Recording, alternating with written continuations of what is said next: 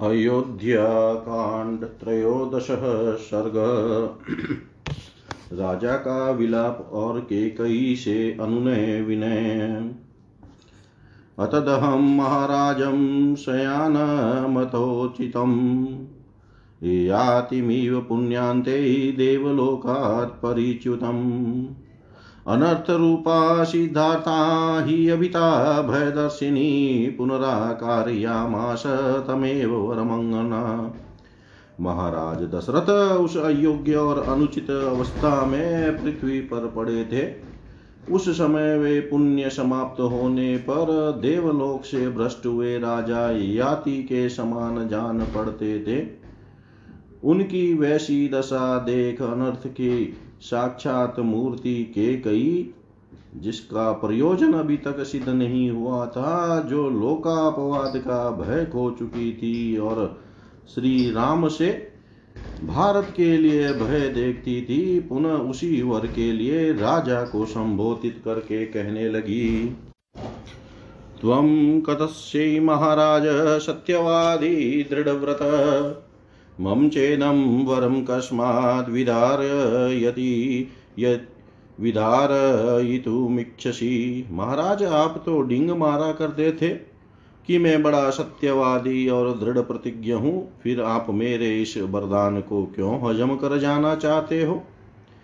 एव मुक्तस्तु केकय्या राज दशरथस्तदा प्रतिवाच, तत क्रुधो मुहूर्तं विहवलनी।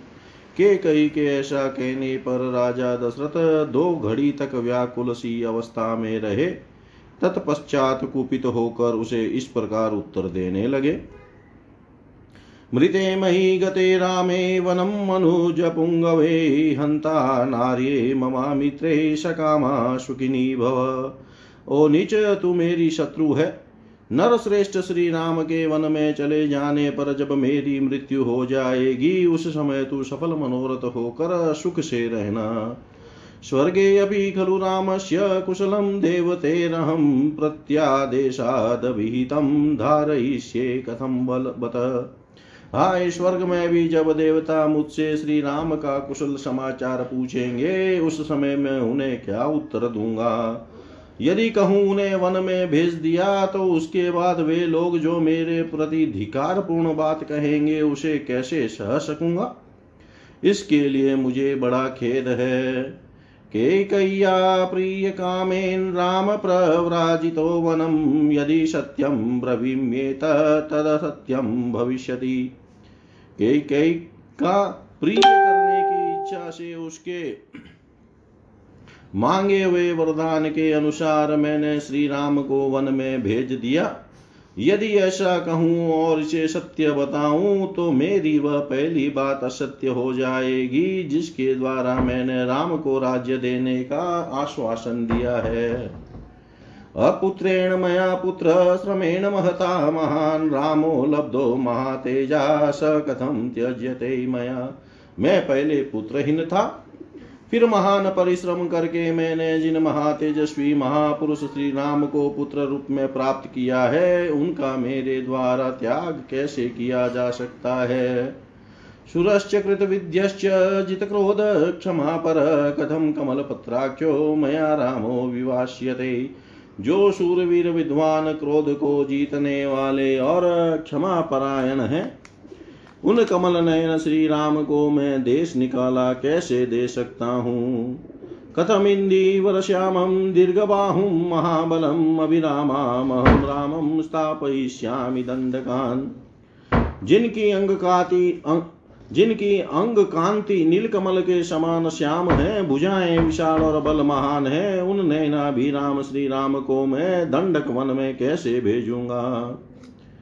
सुखाना सुखानामुचितः स्येव दुःखैरनुचितस्य च दुःखं नामानुपश्येयं कथं रामस्य धीमत। जो सदा सुख भोगने के ही योग्य है, कदापि दुख भोगने के योग्य नहीं है। उन बुद्धिमान श्री राम को दुख उठाते मैं कैसे देख सकता हूँ? यदि दुःखं कृत्वा तु मम सङ्क्रमणं भवेत् दुःखास्य रामस्य ततः सुखं वाप्नुयाम्। जो दुख भोगने के योग्य नहीं है, उन श्री राम को यह वनवास का दुख दिए बिना ही यदि मैं इस संसार से विदा हो जाता हूँ तो मुझे बड़ा सुख मिलता। नृशंसे पाप संकल्पे रामं सत्य पराक्रमं, किं विप्र येन केकयी प्रियं योजयसे मम। अकीर्तिरतुलालोके ध्रुवं परिभविष्यति तथा विलपतस्य परिभ्रमितचेतस ओ पाप पूर्ण विचार रखने वाली पाषाण हृदया के कई सत्य पराक्रमी श्री राम मुझे बहुत प्रिय है, तू मुझसे उनका बिच्छो क्यों कर रही है? अरे ऐसा करने से निश्चय ही संसार में तेरी वह वह अपकीर्ति फैलेगी, जिसकी कहीं तुलना नहीं है। अस्तमभ्यागमतः सूर्यो रजनीशाभ्यवर्ततः सात्रियामा तदा तस्य चन्द्रमण्डलमण्डिता। इस प्रकार विलाप करते करते राजा दशरथ का चित अत्यंत व्याकुल हो उठा इतने में ही सूर्य देव अस्ताचल को चले गए और प्रदोष काल आ गया। राज्ञो विलपमानस्य न व्यभाषत शर्वरी सदैवोषणं विनिश्वस्य, वृदो दशरथो नृप। वह तीन पहरों वाली रात यद्यपि चंद्रम, चंद्रमंडल की चारु चंद्रिका से आलोकित हो रही थी तो भी उस समय आर्त होकर विलाप करते हुए राजा दशरथ के लिए प्रकाश या उल्लास न दे सकी। विलला पार्थवध दुखम गगनाशक्त लोचन। न प्रभातम तवेच्छामी निशे नक्षत्र भूषिते बूढ़े राजा दशरथ निरंतर गर्म उच्छ्वास लेते हुए आकाश की ओर दृष्टि लगाए, आर्थ की भांति दुख पूर्ण विलाप करने लगे। क्रियतां मे दया भद्रे मयायं रच्यतो अञ्जलि अथवा गम्यतां शीघ्रं नाहमिच्छामि निगृणाम् नक्षत्र मालाओं से अलंकृत कल्याणमही रात्रि देवी, मैं नहीं चाहता कि तुम्हारे द्वारा प्रभात काल लाया जाए। मुझ पर दया करो मैं तुम्हारे सामने हाथ जोड़ता हूँ।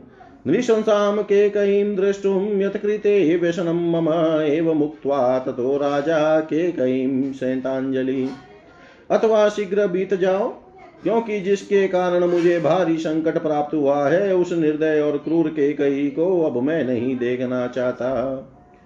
प्रसादयामास पुनः केकहीं राजधर्मवित् साधुवृतस्य दीनस्य त्वद्गतस्य यथा गतायुष। के कही से ऐसा कहकर राजधर्म के ज्ञाता राजा दशरथ ने पुनः हाथ जोड़कर उसे मनाने या प्रसन्न करने की चेष्टा आरंभ की। प्रसाद क्रियतां भद्रे देवी राज्यो विशेषतः शून्येन खलु शुश्रोणी मयेदं समुदाहतम्। कल्याणमयी देवी जो सदाचारी दीन तेरे आश्रित गतायु मरणासन और विशेषतः राजा है, ऐसे मुझ दशरथ पर कृपा कर। कुरु साधु प्रसाद में बाले से हृदय हसी। प्रसिद्ध देवी रामो में त्वदतम राजम अवयम। सुंदर कटी प्रदेश वाली के कई नंदनी, मैंने जो यह श्री राम को राज्य देने की बात कही है, वह किसी शून्य घर में नहीं, भरी सभा में घोषित की है। अतः बाले तू बड़ी सहृदय है, इसलिए मुझ पर भली भांति कृपा कर, जिससे सभासदों द्वारा मेरा उपहास न हो। लभतामसितापाङ्गे यश परं वाप्स्यसि, मम रामस्य लोकस्य गुरुणां भरतस्य च। देवी प्रसन्न हो जा, कजरारे नेत्र प्रांत वाली प्रिय, मेरे श्री राम तेरे ही दिए हुए इस अक्षय राज्य को प्राप्त करें। इससे तुझे उत्तम यश की प्राप्त हो, प्राप्ति होगी।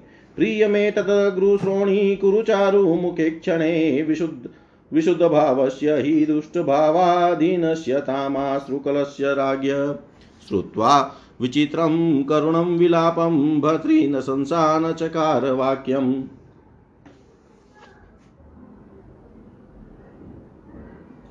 पृथुल नितम वाली देवी सुमुखी सुलोचने यह प्रस्ताव मुझको श्री राम को समस्त प्रजावर्ग को गुरुजन को तथा भरत को भी प्रिय होगा अतः पूर्ण कर राजा के हृदय का भाव अत्यंत शुद्ध था, उनके आँसू भरे नेत्र लाल हो गए थे, और वे दीन भाव से विचित्र करुणाजनक विलाप कर रहे थे।